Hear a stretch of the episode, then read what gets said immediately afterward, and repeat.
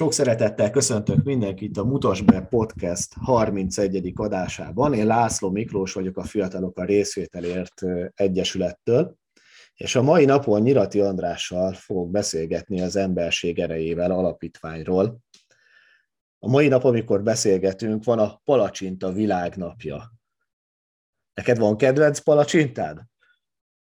Üdvözlök mindenkit, és téged is, kislöszös. A szabad téged így hívni a podcastodbe. Nyugodtan. A, van egyébként kedvenc palacsintám, az a, az a családi legenda, hogy én, én a sós palacsintákat is szerettem, nem mint az édeseket nem, de ilyen sajtos tejfölös palacsintát kértem többször gyerekkoromban, amikor, amikor palacsintáztunk, de egyébként ilyen klasszikus ízek irányába nyomulok leginkább a, a túros palacsintát szeretem, ha van benne mazsola. Most olyan emberekkel találkozok folyamatosan, akik nem szeretik a mazsolát, nem is értem, hogy hogy lehet így élni, illetve a Baracklákváros, vagyis ízes palacsinta még a nagy kedvencem. Ezzel a sajtossal most megfogtál engem, ezt nehezen, hogy mi, reszelt sajtot, vagy egy szelet sajtot beraksz, vagy hogyan? Hát meg kéne tejfölelés, aztán reszelt sajt, és összehajtod, és hogyha nem elég sós esetleg még így, akkor, akkor közbe is lehet sózni. Valószínűleg, hogy én így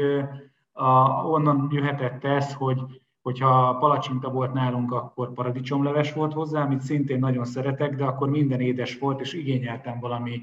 sósat eközben, és azt így lehetett valószínűleg kompenzálni. Mert lehet, hogy nem összekeverted a lángossal? Lehet, hogy az adta az alapötletet, vagy lehet, hogy a szüleimnek, mert nem tudom, hogy belőlem jöttek így, és csak a, az igényt fejeztem ki valami másfajta kajára, és így oldották meg, nem tudom. Igen, lehetett, hogy egy könnyű, könnyű képzett társítás. Hát ugyanúgy kerek, hasonló színű, egy helyre megy. Strandkaja, strandkaja. Így van. Az emberség erejével alapítványt 2006-ban alapították. Te hogy kerültél kapcsolatba a szervezettel? Hát könnyű volt kapcsolatba kerülnöm vele, mert hogy az alapítónk, akik egy, egy pécsi orvos házaspár, ők a szülei a gyerekkori legjobb barátomnak, tehát hogy ismerem őket hat éves korom óta, mert hogy akkor mi együtt kezdtünk el járni iskolába a Kövér Andrissal, és az ő, az ő szüleiről van szó. És aztán meg 2006-ban, amikor ők kitalálták, hogy alapítványt csinálnának, mert hogy ez is olyan érdekes nekem, és annyira ilyen jó, hogy vannak ilyen emberek, és nem tudom, hogy hány ilyen ember van, aki, aki oda jut. Ugye 2006-ban ők nálam valószínűleg, tehát a mostani nálamnál egy kicsit lehettek ö, idősebbek, jó, azért egy jóval, jóval idősebbek, de mindegy, ott tartottak, hogy megvan a házuk, van autójuk, van normális állásuk, de nem a Bahamákra jártak nyaralni, vagy ilyesmi, és ehhez képest abba gondolkodtak, hogy akkor ők nem feltétlenül sok pénzzel, 500 ezer forinttal de azért az mégis szerintem így 2006-ban egy ilyen összeg volt, hogy akkor ők ezt arra használják, hogy, hogy egy alapítványt csináljanak, mert hogy nekem mindig azt mesélték, hogy ők, ők voltak tisztviselők más alapítványokban, egy jó formának tartották ezt a civil szervezeti formát arra, hogy valamiféle ilyen változást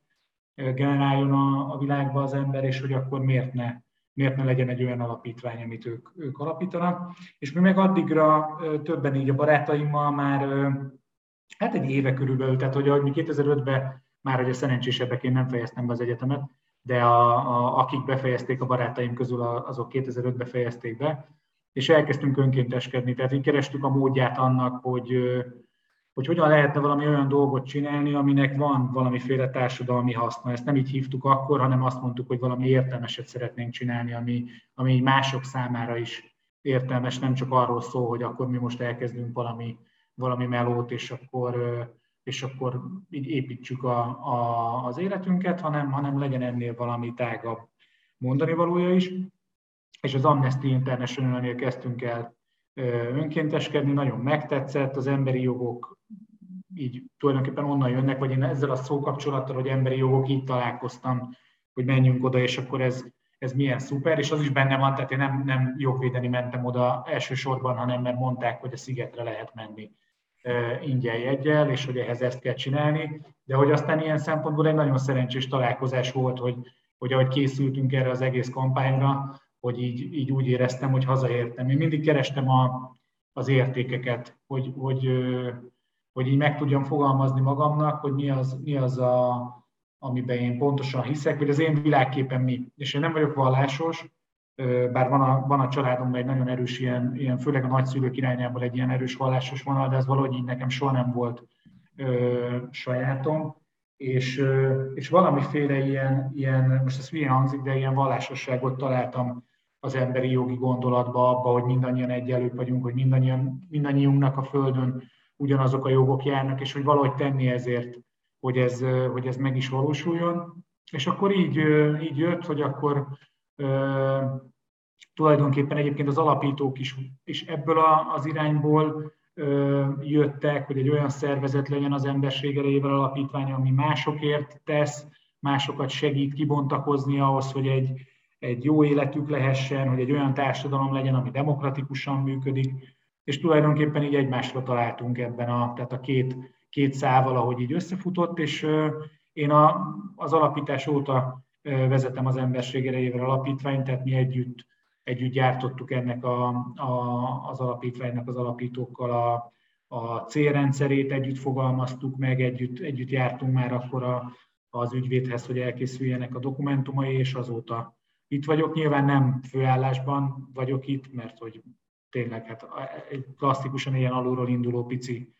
civil szervezet az emberségre alapítvány, de hogy most már 10, 16 éve, igen, ez lesz a 16. szülinapunk. Azért ez a 16 év alatt, meg hogy honnan indult, elég erősen kinőttétek magatokat. Azért szerintem egy meghatározó civil szervezet vagytok így a, a magyar civil szervezeti palettán, elég sok mindennel foglalkoztok, és elég sok helyen ott a nevetek. Mekkora stábbal dolgoztok? Hát ez most úgy néz ki az elmúlt ilyen mondjuk három évben, ami akkor most már így tekinthető egy ilyen, egy ilyen normál, vagy átlagos, vagy kiszámítható működésnek, hogy az alapstáb az öt ember, ebbe én is benne vagyok, tehát hogy ez a, ez a, ez a fix belső mag, vagy, vagy akárminek is hívjuk, aki csinálja az emberség alapítványt, és, és ehhez attól függően, hogy éppen hogy futnak projektek, kapcsolódnak emberek, akik egyébként olyan emberek, hogy, hogy tulajdonképpen folyamatosan velünk vannak, de nem mint főállású munkavállalók, hanem ahogy tényleg éppen a, az anyagi lehetőségeink engedik, és akkor általában ilyen 8-10 fő szokott lenni a, a csapat, tényleg, tényleg attól függően, hogy, hogy éppen hogy vagyunk, és akkor ez, ez tud kiegészülni még, még önkéntesekkel, egy-két emberrel, tehát nem vagyunk egy óriási önkéntes szervezet, sajnos, vagy nem tudom, hogy hogy, hogy van, tehát ezen pont dolgozni akarunk a, így a, a közeljövőnek az egyik ilyen stratégiai célja, hogy ilyen szempontból tudjunk ö, nőni, gazdagodni további erőforrásokkal. Úgyhogy ekkora, de hát nyilván a, a, az induláskor ez egy klasszikusan önkéntes szervezet, és egyáltalán az, hogy,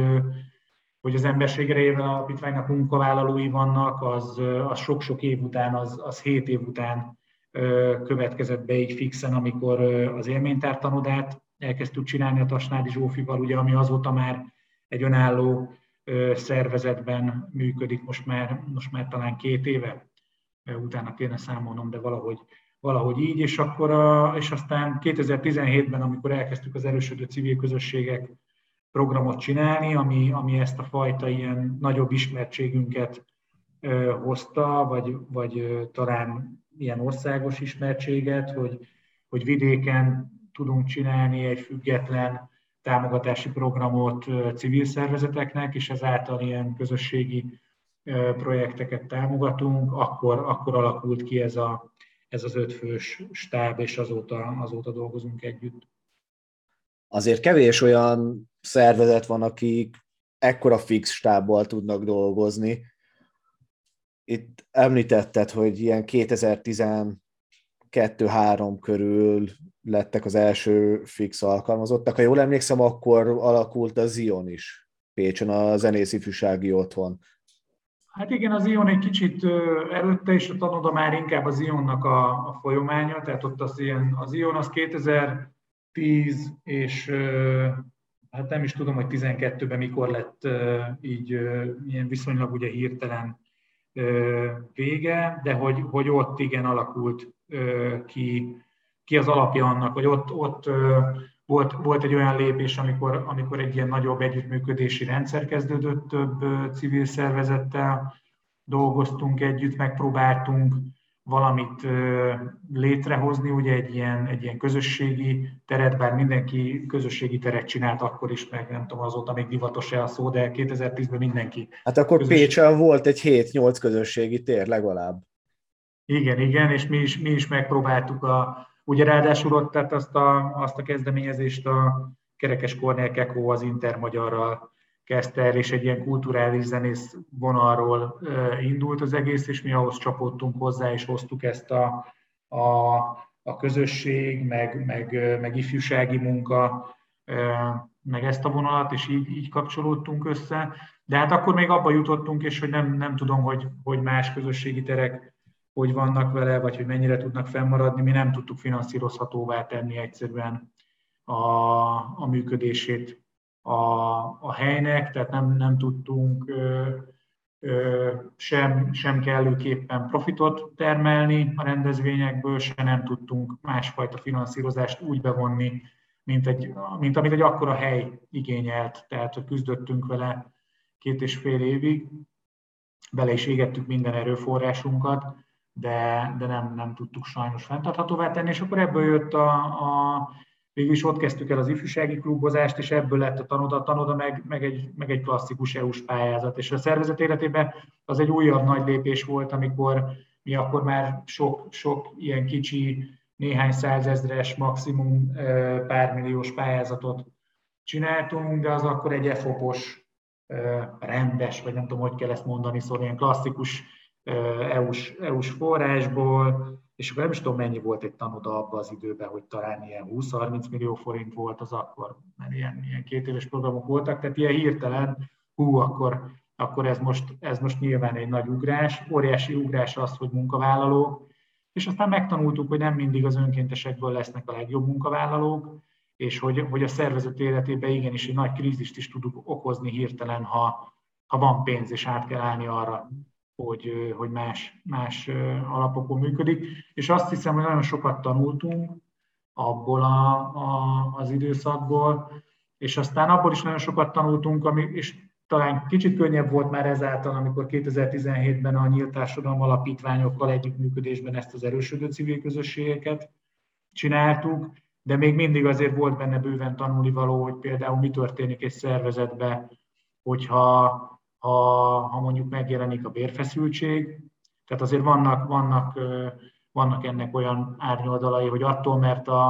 a szervezetednek egy bizonyos projektje vagy egy bizonyos programja nagyon meg van finanszírozva, az nem jelenti azt, hogy a szervezetnek az egésze megvan. És könnyen lehet, mert hogy, hogy aki a, ebbe a civil szférában működik, ennek nem mondok újdonságot, hogy, hogy azért sokszor előfordul, hogy egy-egy tevékenységre van pénzed, és az nem azt jelenti akkor, hogy az egész szervezetre van, és könnyen lehet, hogy te akarsz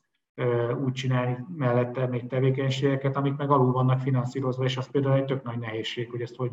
hogy tudod kommunikálni kifelé, akkor most az Emberség Erőjével Alapítvány egy gazdag szervezet, vagy egy olyan szervezet, aki, akinek folyamatosan a, a tanodája a fenntartásáért pénzt kell kérnie az emberektől, mert hogy egyébként nem tud menni. Tehát, hogy, hogy például más, csak azt, azt akartam érzékeltetni, hogy hogy nyilván ezt, ezt aki régóta csinál szervezetet tapasztalja, hogy újabb és újabb ilyen krízishelyzetek tudnak jönni a működtetésbe, amikre aztán meg kell találni a válaszokat. És mondjuk a mi esetünkben ebbe az volt a, a, a válasz, amit ki tudtunk dolgozni, hogy akkor annyira szétválik a, a, ez a fajta civil kapacitásfejlesztő, civil támogatói tevékenység a tanodástól, hogy akkor valószínűleg praktikusabb, hogyha, hogyha ez szervezeti szinten is szétválik, és utána egy szövetségben dolgozunk együtt, mondjuk a közös, vagy ilyen egy szoros együttműködésben közös projektek mentén, csak hogy példát mondjak, hogy, hogy mondjuk most a, a szolidaritást szervezünk a március 16-ai pedagógus sztrájka, és akkor, és akkor ebbe koordináltan csináljuk a programot az élménytár tanudával, vagy hát az élménytárral, mert nem mindegy. A tanoda már csak egy magyarázó szó hozzá, de hogy nem, nem használjuk így, de, de hogy, hogy közben meg a mindennapi működésben akkor, akkor már az, az volt fenntartható, hogy, hogy külön szervezetben zajlik ez. Igen, ez egy olyan tanulási folyamat, amin akik nagyba gondolkodnak, és előrébb akarnak lépni, előbb-utóbb mindenkinek át kell ezen menni, hogy hogyan tud egyről a kettőre lépni, és hát nem mindenkinek sikerül, illetve nagyon sok buktató van benne, tehát én a saját tapasztalatból a, emlékszem, mikor mi ebbe belevágtunk, mire kialakult ez a munkaforma, hát szerintem az is egy ilyen két-két és fél éves folyamat volt alsó hangon, és ez is folyamatosan változik, tehát hogy nehéz egy, egy olyan egy teljesen önkéntességből átmenni abba, hogy valakit akár főállásba, vagy több embereket, embert főállásba alkalmazni. Ez egy elég komoly tanulási folyamat, úgy gondolom mindannyiunknak, akik a civil szférából jönnek, és nem önkormányzati fenntartásúak. Hmm. Meg hát azt gondolom, hogy ebbe egy döntést is kell hozni egy szervezetnek, tehát van egy csomó szervezet, aki nem akar ö, úgymond így professzionalizálódni, és nincs is ezzel semmi baj. Tehát, hogy a magyar civil szféra így szám, számján, vagy számát tekintve, darabszámát tekintve a legnagyobb része, azok, azok a, az úgy mond akkor ilyen klasszikus kis közösségi, kulturális, szabadidős szervezetek, ahol ez mondjuk nem is, nem is jön szóba. És igen, hogy, hogy én rólad is ezt gondolom, meg magamról is, aztán lehet, hogy, hogy szó, hogy azt te tudod, hogy, hogy te hogy vagy vele, de én, ha nem is mondtam ki magamnak, hogy ez nem is volt mindig realitás mondjuk, hogy, hogy az emberség erejével munkahelyé váljon számomra, de, de hogy közben meg mindig ezért dolgoztam, hogy egy olyan, hogy, és hogy nem, nem azért, mert hogy akkor, vagy de nyilván azért is, mert hogy, hogy, hogy van, megvan ez a, az előnye, hogy akkor így én irányíthatom a, az életemet, vagy hogy olyat csinálok, amit, amit, amit szeretek, vagy, vagy ilyesmi, de hogy egyszerűen szerintem, aki elkezd egy civil szervezetet, az, azok olyan emberek, akik nagyon hisznek valamibe, és abba is hisznek, hogy ők, hogy ők ezért a valamiért tevékenykednek. Tehát, hogy én úgy, úgy kapcsolódtam ebbe bele, hogy én tényleg a 20-as éveim minden naivitásával én a világot akartam megváltoztatni. Most már 40 leszek idén, még mindig bízom benne, hogy a világra is hatással vagyok. Kicsit közelebb jöttem, és a környezetemet gondolom, hogy, hogy jobban meg tudom változtatni, de hogy hiszek benne, hogy hasznos dolog, amit, amit végzünk, és ahhoz, hogy, hogy ezt teljes hatásfokkal tudjuk csinálni, ahhoz az kell, hogy, hogy egy stábunk legyen, aki, aki ezen dolgozik, és nem azon, ráadásul még csak, tehát úgy nyugodt körülmények között tud dolgozni, tehát hogy nem azon kell szorongania, hogy, hogy hat hónap múlva mi lesz, és azért ez a civil szférának egy, még mindig egy jelentős részének, aki már, már pénzért is dolgozik a civil szférában, ez még mindig ott van folyamatosan, és hogy, hogy azért azért minden nap hálát adok, hogy, hogy most azt mondhatom, hogy, hogy azt nem tudom, hogy 20 év múlva meg leszünk-e még, de mondjuk azt kimerem jelenteni, hogy mondjuk a következő három évre az emberség erejével alapítványnak a működése stabil, és hogy ez, hogy ez nagyon nem általános a, a civil szférában, de hogy, hogy ettől egész más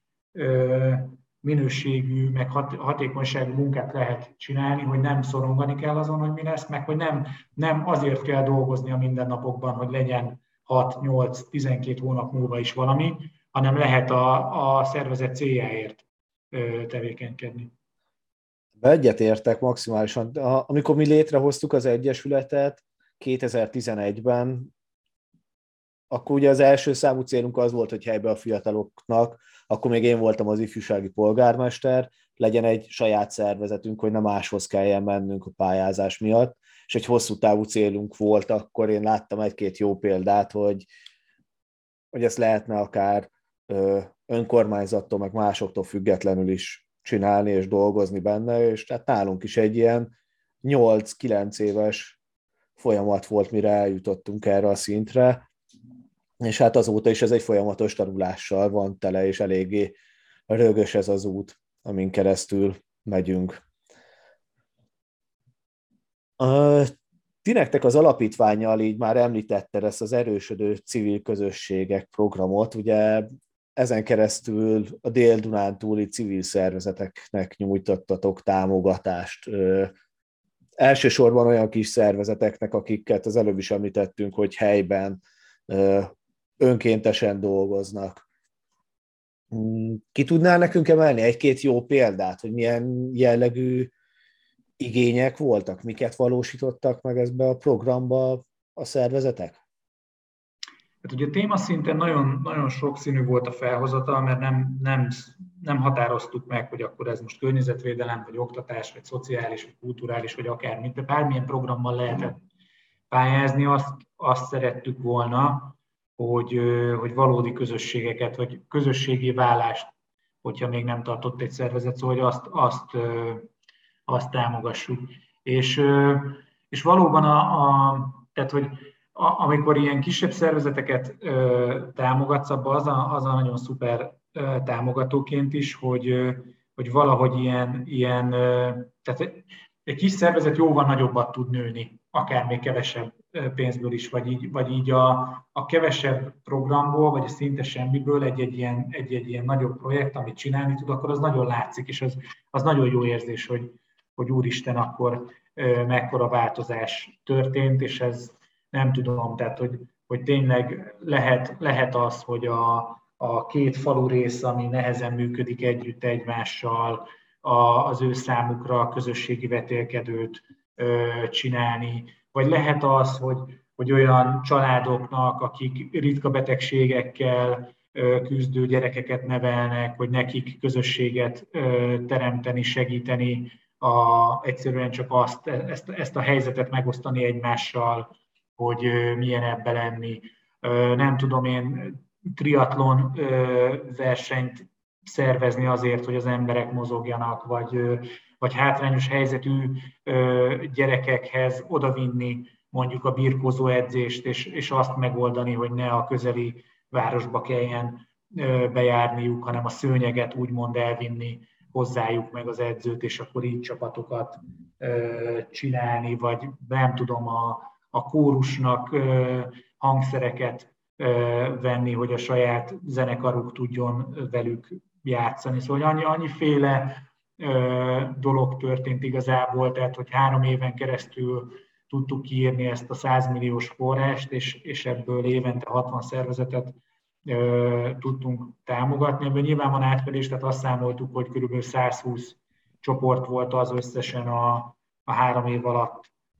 akinek így, így forrás jutott, és hogy emellett még az is benne volt, és pont erre a, a, az egy szinten feljebb lévő szervezetekre is próbáltunk gondolni, akik meg, akik meg vagy most akkor meg tudták lépni azt, hogy van, van fizetett alkalmazottjuk a, a program segítségével, vagy meg tudták tartani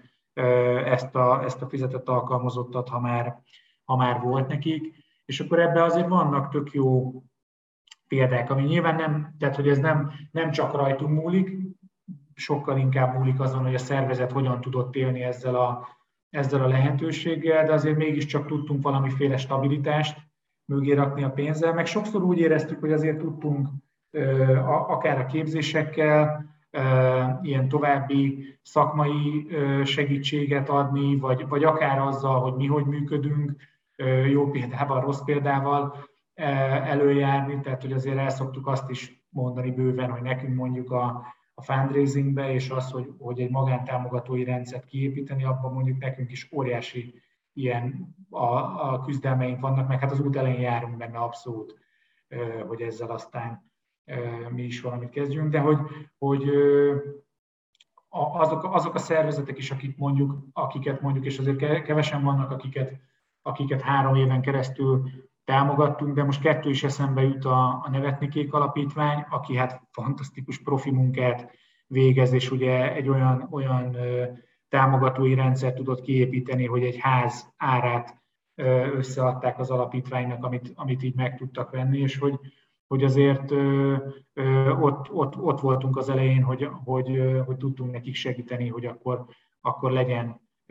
tényleg folyamatosan ember a, a Glória személyében, aki csak ezzel tud foglalkozni, és ezzel tudta föladni a, a másik polgári állását, vagy ott van a, a, a meseterápiával foglalkozó gombolító műhely, ami itt a három év alatt lett aztán egyesület, tehát hogy, hogy egy informális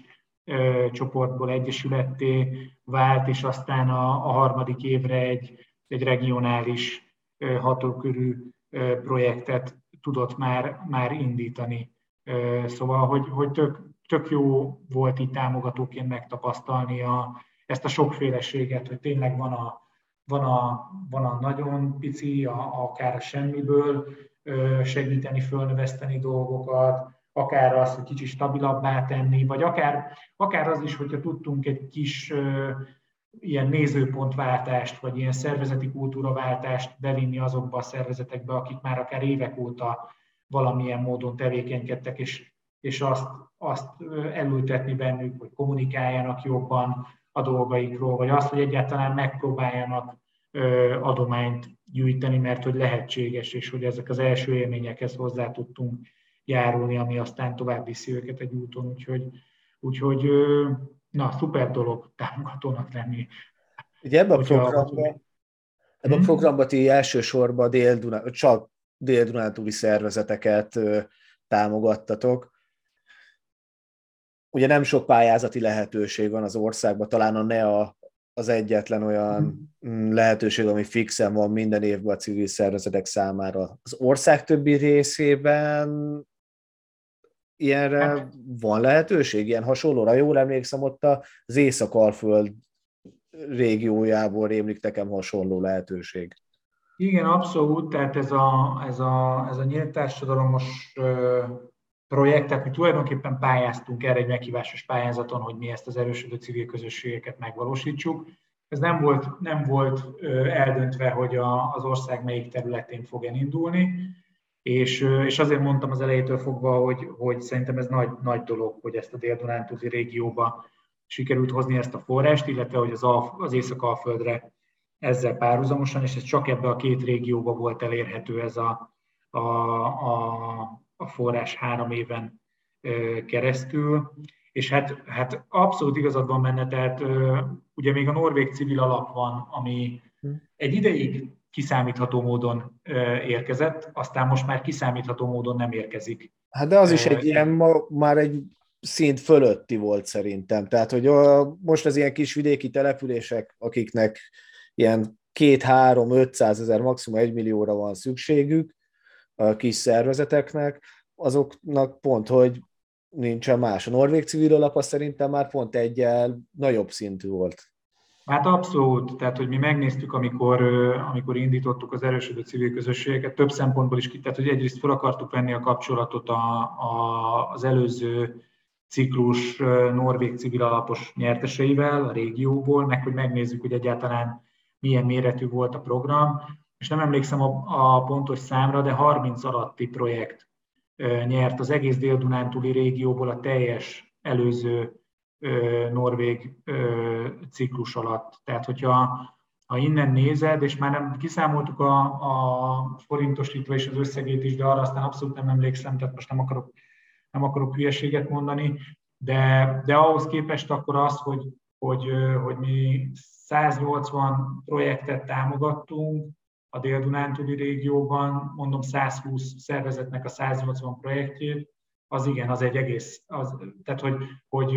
egy más lépték, és nyilván ebben benne van igen, hogy ebbe tényleg azok a szervezetek nagyon pontosan látod, meg mondtad, hogy, hogy azok a, azoknak a szervezeteknek tudtunk valami alternatívát nyújtani, akik egyébként csak a, a NEAS támogatásokat tudják elérni, ha éppen elérik, vagy, vagy valamiféle önkormányzati pályázaton, vagy önkormányzati támogatásból működtek eddig. A civil szervezetek támogatása mellett már említettük az állampolgári nevelést, ez is egy ilyen fő csapás iránya az alapítványotoknál, és ezen keresztül hát egyre több játékot fejlesztettetek, amit online és offline is lehet játszani, ezek mind elérhetőek a honlapotokon. Van ezek között kedvenced, amit leginkább ajánlanál, vagy szívesen játszol? Hú, igen, ez a klasszikus, amilyen készülhettem volna rá kérdés, hogy legyen egy kedvencem, mire ideérünk. Hát amit, amit így, ami nagyon közel áll a, a szívemhez, mivel hogy, hogy mondhatni, hogy az az első, és amin keresztül megtanultam, vagy tanultam, mert nem nincs befejezve a, a tanulás, hogy, hogy hogyan lehet játékot csinálni, és hogy milyen buktatói vannak, és hogy milyen sokáig el, elhúzódhat, az a demo a közéletszimulátor, ami egy társasjáték, és még abból a szempontból is izgalmas, hogy egy hibrid társasjáték, tehát mi szeretünk kísérletezni, és, és a demo úgy működik, hogy egy, egy táblán, dobokockával, bábukkal játszunk, de kell hozzá egy telefon vagy egy tablet, mert hogy a, a, a játék mechanika, a kártyái, a történései, azok egy applikáción keresztül működnek. Úgyhogy, és ez abszolút témájában is annyira így a, a minden, ami nekünk fontos, hogy, hogy hogyan működik egy közösség, hogy a játékosoknak össze kell fogni benne, hogy célt érjenek, bár saját céljaik is vannak, de hogy, hogy azt, azt megmutatja, hogy, hogy sokkal többre kép, vagyunk képesek együtt, és hogy közben, közben lehet gyakorolni tényleg a, ebben a szimulációban azt, hogy, hogy hogyan működjünk, hogy hogyan vitázunk, hogy hogyan, hogyan próbáljunk nem, nem a másikat elnyomva létezni egy, egy csoportban, egy közösségben, úgyhogy, úgyhogy talán ez az, ami a, a, emiatt ilyen első, első saját gyerek ebbe a, a játékfejlesztésbe, és ez ős régen kezdődött, tehát 2016-ban azt hiszem elkészült már az első tesztverziója, és még mindig faragunk rajta, tehát itt vagyunk hat évvel később, és éppen most készül egy, egy, egy update az applikációjához, hogy egy kicsit még vettünk benne észre hibákat, és hogy, hogy hogyan, hogyan működjünk. És egyébként abszolút, tehát ez a, nem is csak a játékok, hanem maga ez az állampolgári nevelés, vagy emberi jogi nevelés, ez, ez úgy szoktuk mondani, hogy ez az identitásképző a, a szervezetben. Tehát sok mindent csináltunk az évek alatt, de ez az, amit mindig csináltunk. És hogy nagyon érdekes, hogy mégis a, ez egy ilyen, egy, egy ilyen tök alulfinanszírozott e, része a tevékenységeinknek, tehát hogy nagyon, nagyon sok hülye hangzik, mert hogy, hogy, hogy dolgozunk és fizetésért dolgozunk, de hogy, hogy, hogy elvileg a delegálva a, az energiánk az, az mondjuk a civil fejlesztésben van, és akkor mellette csináljuk ezeket az emberi jogi nevelési dolgokat. De hát képzelheted, hogy, hogy milyen nagy finanszírozása van az emberi jogi nevelésnek 2022-ben Magyarországon. Nyilván igazából külföldről lehet kb. erre forrást szerezni, vagy még a, a, az Erasmus Plus program, ami, ami nyitott igazából erre, vagy hát ilyen alkalomattán egy-egy forrás, mint mondjuk a, a holland nagykövetségnek az emberi jogi alapja. Tehát nem egy, nem egy trendi tevékenység, és, és hát főleg tavaly óta a, a nevezzük is akár, hogy pedofil, vagy nem tudom, akármilyen törvény óta, a, ami van, azóta meg hát kimondottan egy ilyen, egy ilyen mostoha gyerek, már hogy abból a szempontból, hogy, hogy nehéz, nehéz megmondani, hogy, hogy egyáltalán hogy, hogy lehet majd ezt csinálni a, az iskolákban, vagy az iskolákkal együttműködve, mert hogy úgy tűnik, hogy, hogy, hogy inkább ellehetetlenítik ennek a, a, a lehetőségét. Nagyon trükkös módon úgy, hogy egyszerűen nem teremtik meg a törvény szerinti feltételeket ahhoz, hogy te ezt tud csinálni. Én megpróbálom ennek a pozitív oldalt nézni, hogy azért szerencsére vannak olyan tanárok, akik akik ennek ellenére beviszik ezeket a dolgokat. És ez, ezért fontos az, hogy a, ezek a játékok, amiket csináltok, ingyenesen elérhetőek a honlapjaitokon, mert így ők hozzá tudnak nyúlni ezekhez az eszközökhöz, és még akkor is, hogyha nem feltétlenül felkészültek annyira az adott témában, de, de nyitottak arra, és fontosnak gondolják ezeket a témákat, hogy bevigyék, akkor van lehetőségük ezeket felhozni, és ez egy fontos dolog, mert hogy alapjáraton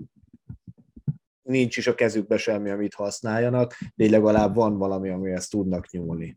Igen, ez, ez ebben tök igazad van, tehát hogy, hogy tényleg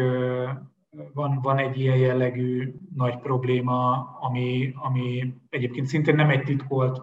probléma, mert hogy a, pont az jutott eszembe, hogy az Európa Tanácsnak van egy kartája a demokratikus állampolgári nevelésről, amit most tudom, négy vagy öt évente vizsgál felül, hogy mennyire, mennyire közelítenek ennek a kartának a céljaihoz az egyes tagországok, és ennek most van a felül, az aktuális felülvizsgálati időszaka, és már az előzőben is, és most is azt kell majd elmondani, hogy,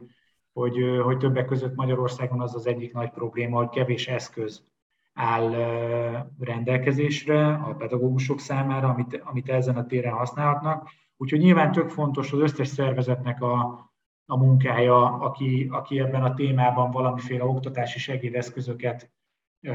gyárt, és, és fontos, hogy eljussanak ezek a pedagógusokhoz, illetve hogy segítsük ennek a felhasználását, tehát még az, az nekünk mindig egy ilyen kimondott cél, hogy ne csak, ne csak kész legyen a játék, hanem legyen mellé egy óraterv, vagy ha nincs is egy óraterv, akkor legalább egy-két ilyen, ilyen jó körülírt felhasználási javaslat, vagy ilyen, ilyen kiegészítő mellé, hogy hogyan, hogyan tudod előkészíteni, vagy mit csinálja a csoportoddal, mielőtt játszanál, mit csinálj utána, hogy játszottál volna, milyen témákat tudsz továbbvinni belőle, tehát igen, ezek abszolút, abszolút nagyon fontos dolgok, és, és fogjuk meg a pozitív oldalát, és igen, tehát, hogy továbbra is éppen aktuálisan is játékot fejlesztünk, tehát, hogy a, soha nem fogják elvenni ebbe a kedvünket, vagy mindig meg fogjuk keresni az útját, hogy hogy, hogy tudjuk azt segíteni, hogy a jövő generációi azok azok egy ilyen, egy ilyen olyan, olyan, olyan fiatalok, illetve majd olyan felnőttek legyenek, akik, akik értik és tudják csinálni a demokráciát, és tudnak egy demokráciában működni, tehát hogy ez egy ilyen letehetetlen cél abszolút, de, de vannak nehézségei a témának, de igen, érdemes szerintem is ellátogatni a hozzánk is, az emberség.hu-n tényleg fönt van minden, maximum, maximum, tehát vannak olyan dolgaink, ahol egy regisztrációt kérünk egyszerűen, hogy tudjuk követni, hogy hányan használják, mert nyilván ez is egy tök fontos dolog, hogy csinálhatsz te akármilyen jó eszközt, hogyha azt utána nem használja senki, akkor az, az nem, nem szerencsés, tehát hogy van egy következő. Az is egy visszajelzés, hogy... Hát igen, hogy akkor az most vagy, vagy nem olyan fantasztikus eszköz, vagy nem sikerült célba juttatnod, és akkor igen, igen dolgozni ezen, de hát pont a, ezt talán el lehet árulni a, a, azoknak, akik hallgatják a műsort, hogy a felvételhez képest az előző napon mi pont beszélgettünk erről, hogy, hogy mi, mik lehetnek azok a csatornák, amiken keresztül el lehet juttatni ifjúsági szakemberekhez, tanárokhoz egy-egy ilyen, egy ilyen játéknak, a, vagy bármilyen ilyen segédanyagnak a, a hírét, és igen, és nagyon, nagyon fontos megerősíteni azokat az embereket, akik, akik használják ezeket, hogy, hogy, hogy fontos, amit tesznek, és hogy a jövőben is keressék ezeknek a, a lehetőségét. Maradjunk a jó példáknál. Erre ugye létrehoztatok egy díjat, az emberség díjat. Erről egy pár szót mesél nekünk, hogy ez miről szól, honnan jött az ötlet, hogy egy ilyen jellegű díjat alapítsatok. Az alapötlet onnan jött, hogy azt mondtuk mindig, amikor civilek, hát ugye nagyon sokat találkoztunk civilekkel azért a, az elmúlt öt évben így a támogatási program miatt, és én mindig azzal szoktam kezdeni a, az ilyen beszélgetéseket, vagy hát nem biztos, hogy kezdeni, de hogy el szoktam mondani, hogy a civilek ö, sokkal fantasztikusabb munkát végeznek, mint amennyit tudnak róla az emberek. Tehát, hogy már talán léptünk ebbe előre, és sok ember megtapasztalja, tudja, hogy mit csinálnak a civil szervezetek, és hogy milyen, milyen, milyen hát hogy tényleg, hogy, hogy mennyivel rosszabb lenne a civil szervezetek munkája nélkül, de hogy, hogy ezen a gondolaton tovább menve egy díj segíthet ebbe, hogy megmutassuk egy kicsit jobban a, a civil szervezetek munkáját. Van egy jelképes díjazás is ebbe, tehát 100 ezer forint jár a, a, mind a két kategóriában, tehát mi magánszemélyeket is díjazunk, illetve szervezeteket is, ami nyilván jól jöhet egy szervezetnek egy adott ponton, de azt hiszem, hogy nem a pénz a, a lényeg benne, hanem sokkal inkább a, az a fajta ilyen, ilyen kommunikációs lehetőség, amivel mi is meg tudjuk mutatni, hogy, hogy mi, milyen jó dolgok zajlanak, és hogy, hogy egy kicsit felhívja így a, a jó kezdeményezésekre a, a figyelmet ez a, a, a díj, illetve hát ugye onnan indul, és ez benne szerintem a, a szuper elismerés, hogy, a, hogy bárki jelölhet, tehát hogy nem, nem mi saját kultfőből ö, választunk, hanem, hanem pont most tegnap, ö, megint csak a felvételhez képest, tehát február 28-án zárult ennek a, a díjnak a, a jelölési időszaka, és akkor ebből a jelölés, ezekből a beérkezett jelölésekből az emberség erejével a kuratóriuma választja ki azt az ötöt jelöltet, aki a magánszemély meg a csoport kategóriába jelölté válik, és aztán majd a, az alapítványnak a, a munkatársai, önkéntesei, partnerei ilyen abszolút demokratikus szavazós módon választják majd ki a, a nagy díjast, aki, aki megkapja ezt a, a pénz elismerést is. És hát harmadik éve osztjuk ki ezt a, a díjat, és így is terveztük, hogy szerettünk volna egy ilyen, egy ilyen ö, ö, évről évre ö, meg, megrendezésre kerülő, vagy hát egy ilyen folyamatos elismerést létrehozni, és hogy tök jó, sikerült. Egyébként a, a, a kiindulási alapja ennek a díjnak, ami, ami nekünk ilyen szemléletünk az elejétől fogva, hogy hogy akár a nehézségeket is így, így pozitívba átfordítani, tehát a, a, az, első, az első évben az anyagi forrását ennek a díjnak az, az adta, hogy megnyertünk egy bírósági pert a, a Pécsi önkormányzat ellen, hiszen volt, volt egy, egy nehéz időszakunk velük, amikor hát elég megkülönböztető módon viselkedett velünk az előző az előző önkormányzat, és akkor ez is egy ilyen fontos dolog volt, hogy kiálljunk az igazunkért, kiálljunk, megmutassuk a, a civil szervezeteknek, hogy igenis lehet és kell is érdeket érvényesíteni, kiállni saját magunkért, és hogy, hogy ez a díj tulajdonképpen ebből jön, hogy, hogy a bíróság nekünk adott igazat, és arra használtuk ezt a, ezt a kártérítést, hogy akkor, akkor civil szervezeteket, civil kezdeményezéseket, meg, meg hát ilyen, ilyen civil szereplőket díjazzunk a régiós szinten. Úgy gondolom, hogy ahogy megnéztem a korábbi díjazottakat, meg ahogy rémlik a korábbi jelöltek, hogy azért a többség olyan, akik, akik egyedül vagy kis csoportban dolgoznak. És azért számukra szerintem ez egy nagyon fontos visszajelzés, hogy igen, van értelme a munkájuknak, és hogy kapnak elismerést. Tehát hogy szerintem az egy nagyon nagy probléma a, az egész civil társadalomban, hogy viszonylag ritkán köszönik meg a munkát, amit a civil szervezetek végeznek, és hogyha egymásnak nem adunk visszajelzést, akkor szerintem sokan nagyon könnyen és nagyon gyorsan föl szokták adni ezt a munkát, és ezért is fontos az, hogy, hogy még hogyha csak jelölnek is valakit, már az is egy visszajelzés számára, hogy igen, van értelme, és van miért csinálni ezt az egészet. Igen, teljesen, teljesen egyetértek veled, és hogy abban tényleg egyébként még, még az, is, az is benne van, hogy egy, egymásnak, meg mi civilek is egymásnak olyan, tehát olyan sok minden történik, mindenki mindenki le van kötve a saját munkájába, tevékenységébe, és hogy egymásnak is egy ilyen válveregetést adni akár néha, és hogy, hogy egyébként a díj is jó alkalom, mert a, a, mindig a, a jelölteket meghívjuk a, a díjátadóra, de úgy általában is próbálunk energiát fordítani arra, hogy, hogy kicsit hálózatosodjunk, és most ezt nem abban az értelemben, hogy akkor formalizálódva elnevezzük valaminek, és akkor ez civil szervezetek hálózata, hanem egyszerűen időt meg, meg teret teremteni arra, hogy civil szervezetek találkozzanak, legyen valami kis eszmecsere, jó, jó példáknak a, a megosztása,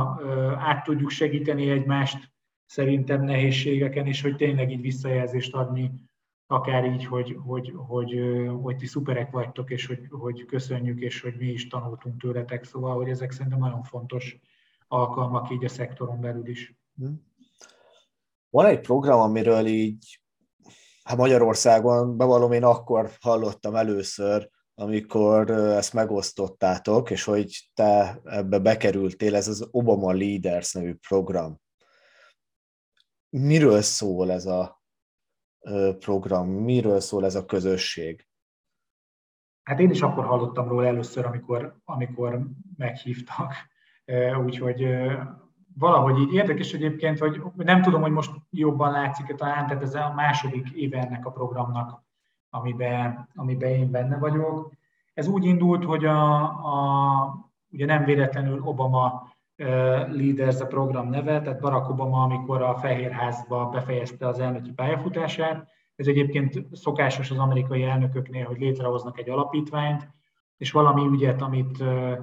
amit ők fontosnak éreznek, azt így képviselnek a, a továbbiakban. És ő, ő azt tűzte ki célul, vagy hát a, a, ahogy létrehozta az alapítványt, az alapítvány azt tűzte ki célul, hogy, hogy, hogy tulajdonképpen vezetőket segítsen, támogasson, képezzen világszerte. Amiket ugye az angolban van ez a szó, amit changemakersnek nevezünk, és olyan ilyen nehezen lefordítható, mondjuk változáshozónak tudunk mondani magyarul, tehát hogy olyan embereket támogasson, akik már, már valamilyen szinten vannak, tehát hogy mondjuk van, van, van egy saját kezdeményezésük, vagy van egy szervezet, ahol, ahol már vezetői szinten dolgoznak, és hogy őket tovább segítve azért, hogy azt a fajta társadalmi változást, amiért, amiért ők tevékenykednek, ezt még hatékonyabban tudják elérni, és akkor ennek két két, két ilyen területet azonosítottak, hogy hogy lehet ezt elérni. Egyrészt, hogy a vezetői készségeiket, képességeiket fejleszték, ez az egyik része a programnak, tehát egy tanulás tulajdonképpen. És a másik része, hogy ezeket az embereket nemzetközi szinten is összekapcsolják. Tehát, hogy egyszerűen, egyszerűen az, hogy emberek, akik hasonló célokért tevékenykedjenek, azok tudjanak egymásról, és mivel a program hat hónapig tart, és mi heti szinten találkozunk, hogy kialakuljanak olyan kapcsolatok, amik, amik így a jövőbe mutatnak és, és erősek. És azt kell, hogy mondjam, hogy, hogy egyébként ezt a programot egy személyes részvételre találták ki, de aztán ugye jött a Covid. Úgyhogy mi most Zoomon találkozunk január eleje óta, de, de azt kell mondjam, hogy számomra is meglepő módon erősen jönnek létre ezek a, a kötelékek, és hogy, hogy olyan, olyan fantasztikus történet tud belőle kialakulni. Itt most pont a, a, a Ukrajnának az orosz megtámadása mutatta meg, hogy azt hiszem, hogy ugye csütörtökön kezdődött az invázió, pénteken van egy ukrán, ukrán társunk is a programba, aki pénteken adta már a híreket arról, hogy ő a családjával a Kievben a metróban éjszakázott, illetve hogy ott vannak, mivel hogy a metróállomása az óvóhely, és, és vasárnap délutára ennek, a, ennek a, az Obama csoportnak a közreműködésével ő már a családjával Romániában volt menekül, menekültként, mert hogy a, a, a WhatsApp csoportunkban szerveződött, hogy hogy lehetne őt segíteni kijutni Ukrajnából, és végül is nem Lengyelország irányába sikerült, hanem, hanem Romániába egy másik társunk segítségével. Tehát, hogy, hogy annyira, annyira ilyen jó, jó látni azt, hogy, hogy decemberben még nem ismertük egymást, és emberek azon dolgoztak együtt, hogy, hogy egy társuk így, így menedékhez jusson, és nyilván van ennek egy ilyen, egy ilyen távolabbi, vagy ilyen, ilyen ö, nagyobb társadalmi ö, szintje is. Úgyhogy ebbe vagyok, ez is egy, ez, ez úgy működött, hogy, hogy javasol, tehát az első, mondtam, hogy második körösek vagyunk, az első körben beválasztott vezetők javasolhattak embereket, és aztán egy, egy ilyen írásos jelentkezés volt, és aztán meg egy interjús kör, és így, így kerültem bele. Még egy ember van Magyarországról egyébként, Molnár Zóra, aki pedig a fogyatékkal élő emberek önálló életviteléért dolgozik Magyarországon, és egyébként a csoportunk is ilyen sokszínű, tehát hogy, hogy van nyilván az a vonal, amiben én is vagyok, ami így a demokrácia, emberi jogok erősítése, van egy, van egy nagyon erős zöld környezetvédő, ilyen klímaváltozás ellen, vagy azt megelőzéséért küzdő csapat, van, van, van egy nagy szelete a társaságnak, aki a nemek közötti egyenlőségért, és hogy így a politikában, a for-profit szektorban és a civil társadalomban is hogyan, hogyan tudnak vezető pozícióba kerülni mondjuk nők. Tehát, hogy nagyon, nagyon sokszínű a társaság, és, és abból is sokszínű, hogy nem csak civilek vannak, hanem médiában dolgozók, startupot vezetők, for, abszolút így a for-profit szektorból jövők, és egyébként még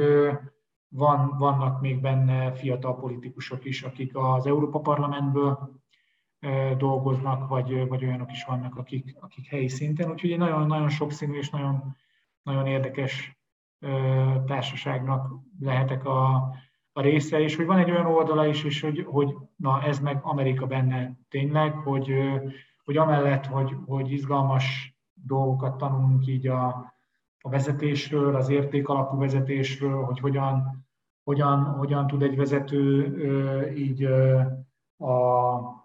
válaszolni az adaptív kihívásokra, hogy hogyan, hogyan tud egy szervezet ilyen, ilyen krízisekre válaszolni, hogy, hogy emellett úgy, úgy, állhat, úgy állunk föl tulajdonképpen az összes ilyen alkalom végén, hogy megveregettük egymás vállát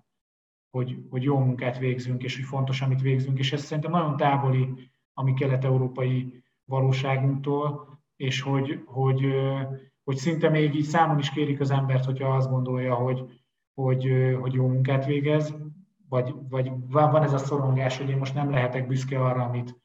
mm. amit csinálok, de magamon érzem, hogy, hogy annyi energiát ad az embernek a munkájába ez, hogy, hogy, hogy elhihetem, hogy jó, és ettől még, mert azt hiszem, hogy jó, ettől még látok benne egy csomó javítani valót, meg látok egy, egy csomó kihívást, meg egy csomó dolgot, amit tennem kell. Tehát nem arról van szó, hogy akkor most izé elfeküdtem a földön, és fantasztikus vagyok, de hogy, hogy az, hogy, hogy van benne egy ilyen megerősítés, hogy tényleg olyan plusz energiákat e, tud felszabadítani, és hogy, hogy na, szóval, hogy szerintem ezt nagyon, nagyon tanulnunk kéne mhm. a világnak ezen a felén, hogy így tudjunk viszonyulni magunkhoz, a munkatársainkhoz, meg úgy általában másokhoz is. Hát igen, ezzel az önértékeléssel és a saját dolgoknak az elfogadásával ez így, ezzel így nagyon hadilábon állunk, és, és ezzel kapcsolatban, hogyha ugye fiataloknak, hogyha csinálunk foglalkozást, akkor ez így nagyon könnyen visszajön, hogy, hogy nagyon sok teendőnk van még ezen a téren, és és nem csak iskolán kívül kellene ezzel foglalkoznunk, hanem, hanem az iskolán belül is, és otthon is egy nagyon komoly szemléletváltozásra lenne szükségünk. Hát igen, mert a közösségeinkben is azt gondolom, hogy ez, ez az egyik bénító hatás, tehát hogy ez, ha,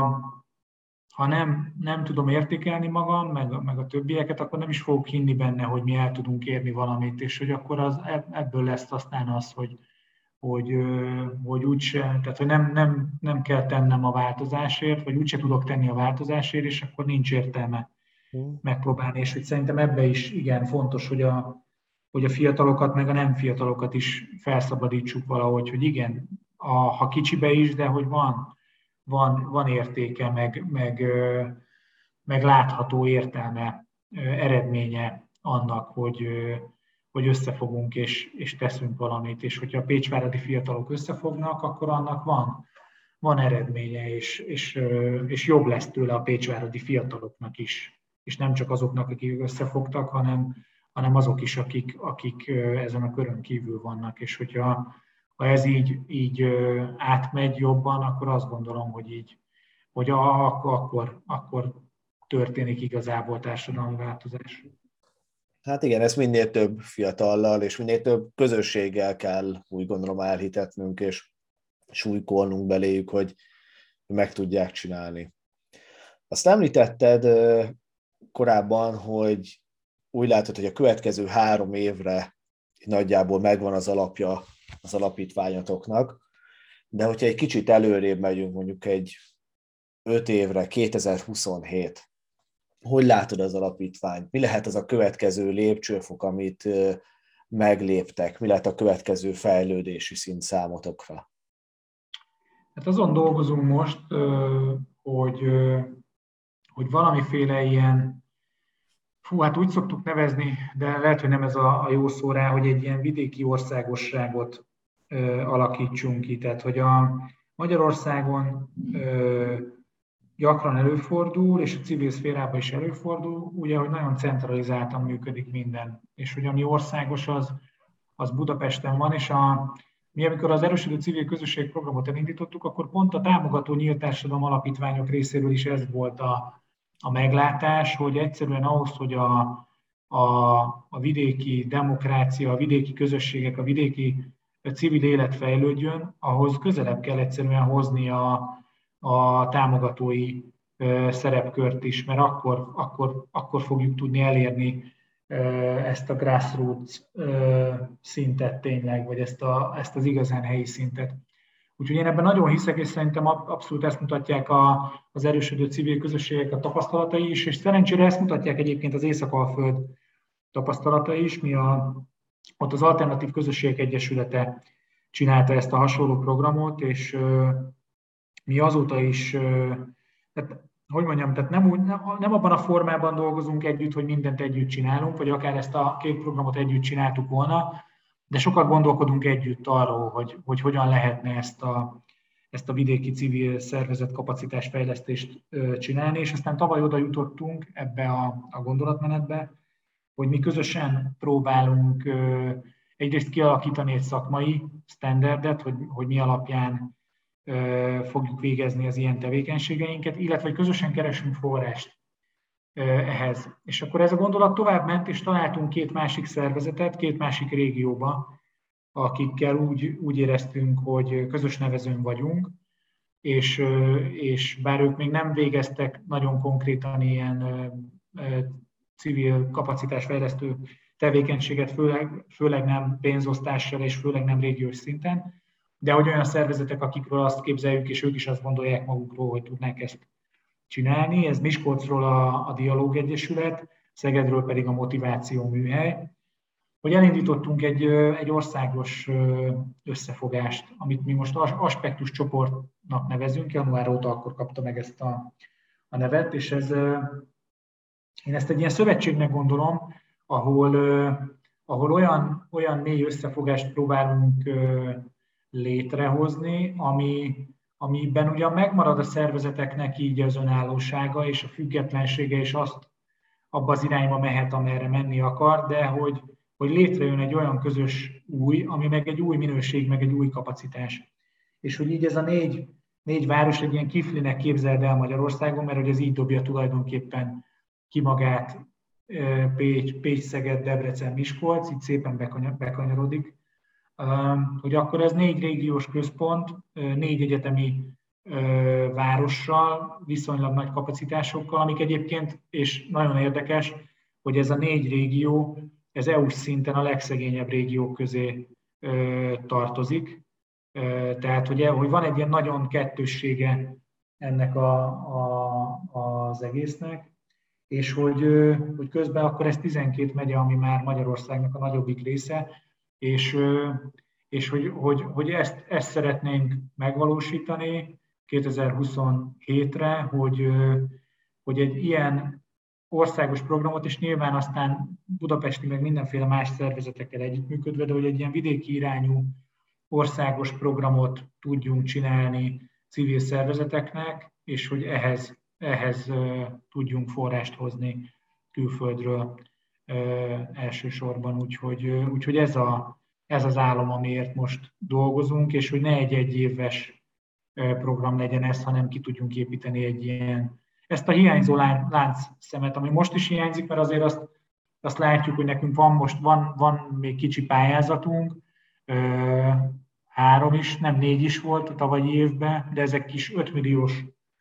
források, amik szintén nagyon jól jönnek, és 8-10 projektet lehet belőle támogatni, és ezek téma szerint futnak már, tehát volt egy erősödő roma közösségek pályázatunk, egy szerveződő közösségek pályázatunk, volt a duplatét pályázatunk, ami az adománygyűjtést segítette, és volt az RCK alumni, ami meg direkt a, a Somogyban és Tolnában működő korábban támogatott szervezeteinknek szólt, mert azért azt is látjuk, hogy, hogy Baranya civil élete sokkal erősebb, mint Somogyi és Tolnái, és hogy, hogy, hogy arra itt direkt akkor, akkor próbáltunk forrást szállni, szóval hogy ezek vannak, de hogy, hogy és ha nem is 100 milliós méretben, mondjuk régiós szinten, de egy ilyen, egy ilyen 30-40-50 milliós pályázat már évről évre, az nagyon, nagyon tudna erősíteni a civil életet régiós szinten, és ezt, ezt szeretnénk összehozni, hogy akkor, akkor minden, négy, minden négy régióba ugyanabban az ütemezéssel, ugyanazokkal a szakmai sztenderdekkel egy ilyen stabil háttere legyen ez az aspektus csoport a, a civil szervezeteknek. Hú, hát ez egy elég nagy feladat, elég nagy fába vágtátok a fejszéteket, de, de mindenképpen hiánypótló, tehát hogy erre szükség lenne úgy gondolom nem csak ebben a négy régióban, hanem az egész országban valamilyen szinten. A végére még egy szokásos kérdésem lenne, hogy azért a, ez a 16 év alatt elég sok közösséggel, fiatallal, szakemberrel dolgoztatok együtt. Egy vicces sztori, amit megosztanál velünk. Vicces sztori? olyan, olyan vicces sztorit próbálok kitalálni, ahol, ahol, ahol rajtam röhögünk benne. Jó, oké. Okay. Ami most így hirtelen, és ez ilyen középtájon lehetett, vagy, vagy még talán az első, első felének a végén így a, az ilyen közösségi, meg ifjúsági karrieremnek, és te is ott voltál, és akkor így közös uh, sztorink. Most egyre kíváncsi vagyok. nem tudom, hogy mely, most a jó kérdés, mert nem, nem vagyok jól informált, hogy mennyire van még, de hát gondolom a Covid ennek is alávágott, hogy a, hogy az ifjúsági szakma országos találkozói mennyire,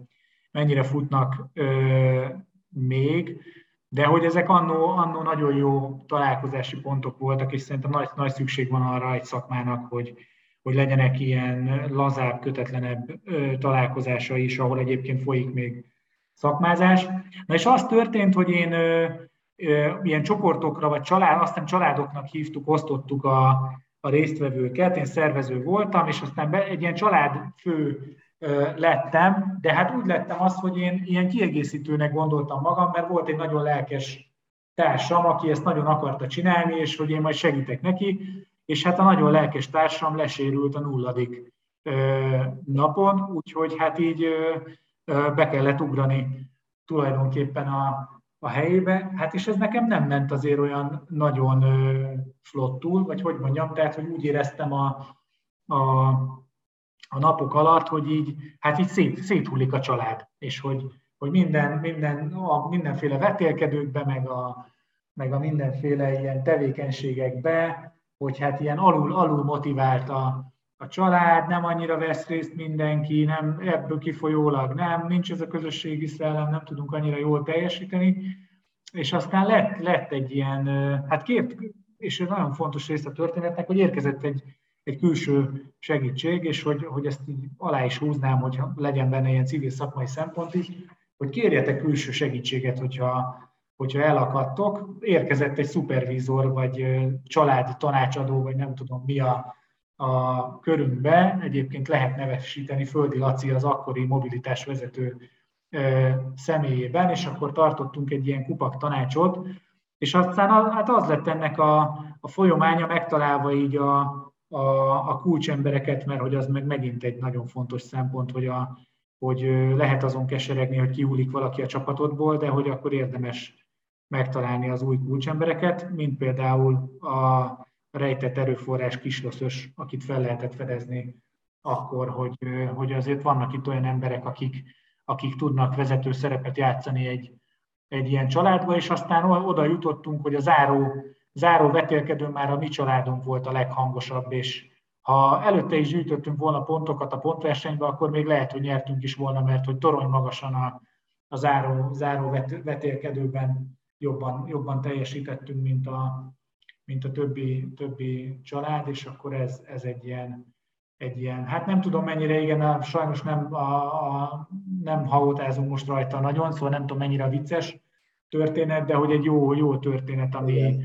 ami, ami, ami azt is mutatja, hogy így vannak lefelé menő helyzetek, és aztán, aztán ö, ö, ki lehet ebből jönni, de hogy legyen valami vicces, hogy egy kicsit csak nevek nélkül, és akkor hát, ha nem, nem érzik ilyen támadásnak, de hogy azt soha nem fogom elfelejteni, amikor, a, hát ugye, amikor ez az egész sérülés történt, akkor hát ez egy esti buliba történt, és hogy talán nem rántok le leplet az ifjúsági szakmáról, hogy nem voltunk teljesen szomjasak már ekkor, de azt hiszem ez egy esti buliban nem is elvárható, hogy, hogy szóval nem, nem voltunk antialkoholisták, vagy valami, és hogy a, a mindenki segíteni akart, és akkor érkezik a, az ember, aki a kiment térdet szeretné ott helyre rakni, és hogy akkor az lesz a feladat, hogy őt távol tartsuk ettől a kiment tértől, hogy várjuk meg a mentőket, hogy megérkezzenek, és, és ők, ők csinálhassák majd ezt. Az, az például egy, egy vicces, vicces feladat volt. Ha jól emlékszem, akivel a baleset történt, még a születésnapra is volt akkor. A, könnyen előfordulhat, igen, mert nyári, úgyhogy na erre nem emlékeztem, de igen, igen, könnyen igen. lehet. És utána a következő évben is a nyári, ugyanezen a nyári egyetemen volt egy hasonló eset az akkori születésnapossal, és utána jött egy ilyen szabályba, hogy születésnapos nem jöhet. Na hát akkor ide jutottunk. Hát köszönöm szépen, András, hogy itt voltál velünk, és hogy beszélgethettünk. Köszönöm a lehetőséget, tök jó volt. A hallgatóknak is, hogy végighallgattak a, az Emberség Erejével Alapítványnak a közösség média felületeit, illetve a honlapjuknak a linkét a leírásban megtaláljátok. Öngészétek, nézzétek meg a játékaikat, és hallgassatok podcasteket. Sziasztok! Sziasztok!